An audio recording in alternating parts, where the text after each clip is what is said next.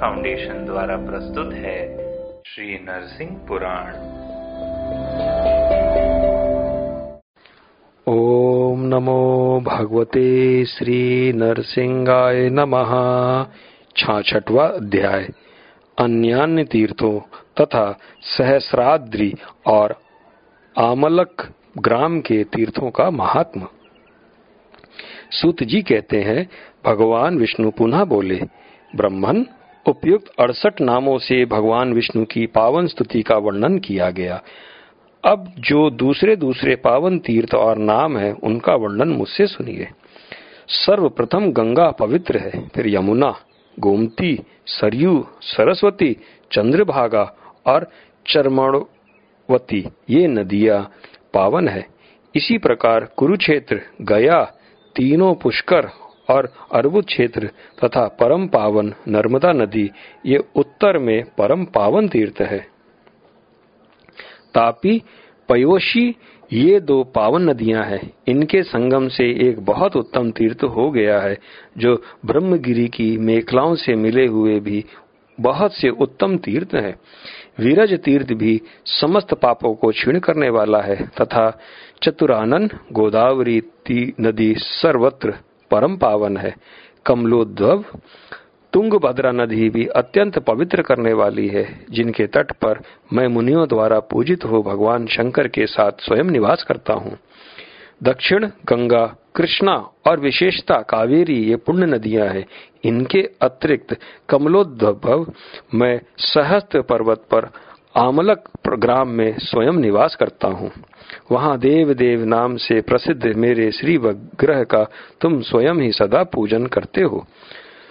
वहाँ समस्त पापों को हर लेने वाले अनेक तीर्थ है, जिनमें स्नान और आचमन करके मनुष्य पाप से मुक्त हो जाता है। ओम नमो भगवते श्री नरसिंहाय नमः। सूत जी कहते हैं, भरद्वाज ब्रह्मा जी से इन तीर्थों का वर्णन करके भगवान मधुसूदन अपने धाम को चले गए और ब्रह्मा भी ब्रह्मलोक सिधारे ओम नमो भगवते श्री नरसिंहाय नमः। भरद्वाज जी बोले, धर्मज्ञ उस आमलक ग्रामों में जो जो पुण्य तीर्थ है, उनका आप विस्तार के साथ यथार्थ रूप से वर्णन करें।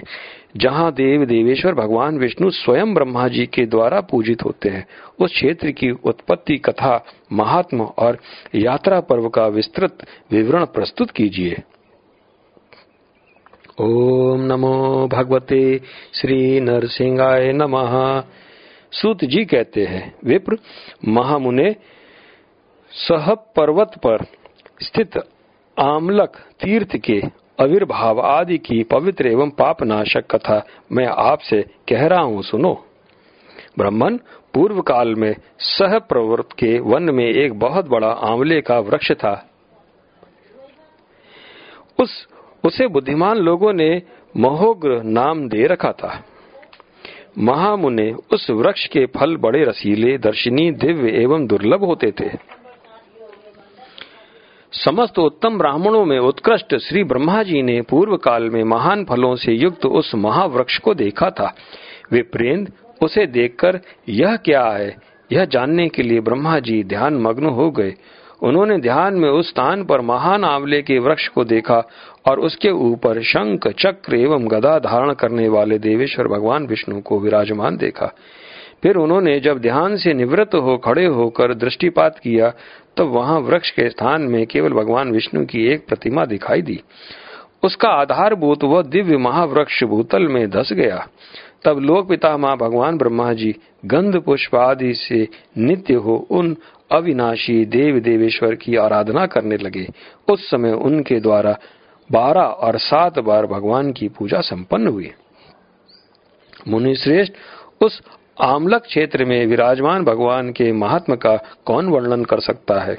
श्री सहाय पर्वतस्थ आमलक ग्राम में इस प्रकार अविनाशी देवेश्वर भगवान की आराधना करने के पश्चात ब्रह्मा जी को वहाँ बारह तीर्थ और प्राप्त हुए। भगवान के चरण के नीचे पश्चिमोमुख एक तीर्थ प्रकट हुआ। वह चक्र तीर्थ के नाम से विख्यात हुआ। यह पावन तीर्थ पापों को नष्ट करने वाला है। मनुष्य चक्र तीर्थ में स्नान करके सब पापों से मुक्त हो जाता है और हज़ारों वर्षों तक ब्रह्मलोक में पूजित होता है। इसके बाद शंख तीर्थ है। उनमें स्नान करने से मनुष्य को वाजपेयी यज्ञ का फल मिलता है। मुने, पौष मास में जब सूर्य पुष्कर नक्षत्र पे स्थित हो, उसी समय वहाँ की यात्रा पर्व है। पर्व काल में पूर्व काल में एक समय सह पर्वत पर गंगा जल से भरा हुआ ब्रह्मा जी का कमंडल गिर पड़ा था। तब से वह स्थान कुंडिका तीर्थ से, नाम से विख्यात हुआ। वह तीर्थ सारे अशुभों को हर लेता है। वहाँ एक शिला में ग्रह भी है। उस तीर्थ में स्नान करके मनुष्य तत्काल सिद्धि प्राप्त कर लेता है। जो मनुष्य उस तीर्थ में तीन रात तक उपवास करके स्नान करता है, वह सब पापों से सर्वथा मुक्त हो ब्रह्म लोक में पूजित होता है। कुंडिका तीर्थ से उत्तर और पिंड स्थान नामक तीर्थ से के दक्षिण ऋण मोचन नामक तीर्थ है, जो सब तीर्थों में उत्तम और गृह है। गु है। ब्रह्मन वहाँ तीन रात निवास करके जो स्नान करता है, वह निसंदेह तीनों ऋणों से मुक्त हो जाता है। जो मनुष्य पिंड स्थान में श्राद्ध करके वहाँ पितरों के उद्देश्य से विधि पूर्वक पिंड दान करेगा, उसके पितर पूर्ण तृप्त होकर अवश्य ही पितृलोक को प्राप्त होंगे। इसके बाद पाप मोचन तीर्थ है। उस तीर्थ में पाँच रात तक निवास करते हुए जो नित्य स्नान करता है, वह अपने संपूर्ण पापों को नष्ट करके विष्णु लोक में आनंद का भागी होता है। वहाँ एक बहुत बड़ी धारा बहती है। उसके जल को जो अपने सिर पर धारण करता है, वह समस्त यज्ञों के फल को प्राप्त करके स्वर्ग लोक में प्रतिष्ठित होता है। इसके बाद धनुपात नामक एक महान तीर्थ है। उनमें से जो भक्ति पूर्वक स्नान करता है, वह पूर्ण आयु का भोग करके अंत में स्वर्ग लोक में सम्मानित होता है। शरबिंदु तीर्थ में स्नान करने से मनुष्य मृत्यु के बाद इंद्रपुरी में जाता है, तथा जो सह पर्वत पर वराह तीर्थ में स्नान करता, वह एक दिन रात निवास करता है, वह विष्णु लोक में पूजित होता है। इसके बाद सह के शिखर पर आकाश गंगा नामक एक उत्तम तीर्थ है। वहाँ की शिलाओं के नीचे से सफ़ेद मिट्टी निकलती है। वे प्रवर उसी में जो भक्ति पूर्वक स्नान करता है, वह संपूर्ण यज्ञों का फल प्राप्त कर विष्णु लोक में पूजित होता है। ब्रह्मन, उस निर्मल सहगिरी के से जहाँ जहाँ जल के झरने गिरते हैं वहाँ वहाँ सब जगह तीर्थ समझना चाहिए। उनमें स्नान करके मनुष्य सब पापों से मुक्त हो जाता है। जो नित्य ही सह पर्वत की यात्रा करके वहाँ स्नान करता है वह निष्पाप हो जाता है।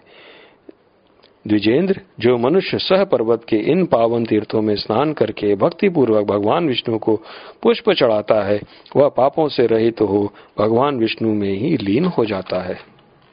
अन्य सभी तीर्थों के पर्वतों से बहने वाले जल में यथासंभव एक बार स्नान कर लेना चाहिए। परंतु गंगा में बार बार स्नान करें, क्योंकि गंगा में संपूर्ण तीर्थ है। भगवान विष्णु में सभी देवता वर्तमान है। गीता सर्वशास्त्रमयी है और सभी धर्मों में जीव दया श्रेष्ठ है। विप्र, इस प्रकार मैंने आप से इस क्षेत्र के उत्तम महात्म का वर्णन किया। साथ ही सह और आमलक ग्राम के तीर्थों में स्नान करने का फल भी बताए।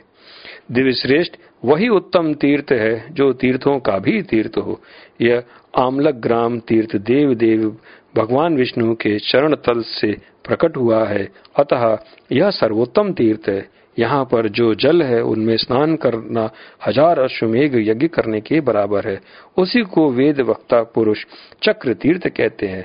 वहाँ स्नान करके भगवान मधुसूदन के चरणों में मस्तक झुकाने से मनुष्य का इस संसार में पुनर्जन्म नहीं होता। गंगा, प्रयाग नैमिशरण पुष्कर, कड़ु कुरु जांगल प्रदेश और यमुना तटवर्ती तीर्थ, ये सभी पुण्य तीर्थ हैं। इन तीर्थों के जल में स्नान करने पर वे कुछ समय के बाद पवित्र, कुछ समय के बाद पवित्र करते हैं। किंतु भगवान विष्णु का शरणोदक रूप यह चक्र तीर्थ तत्काल पवित्र कर देता है।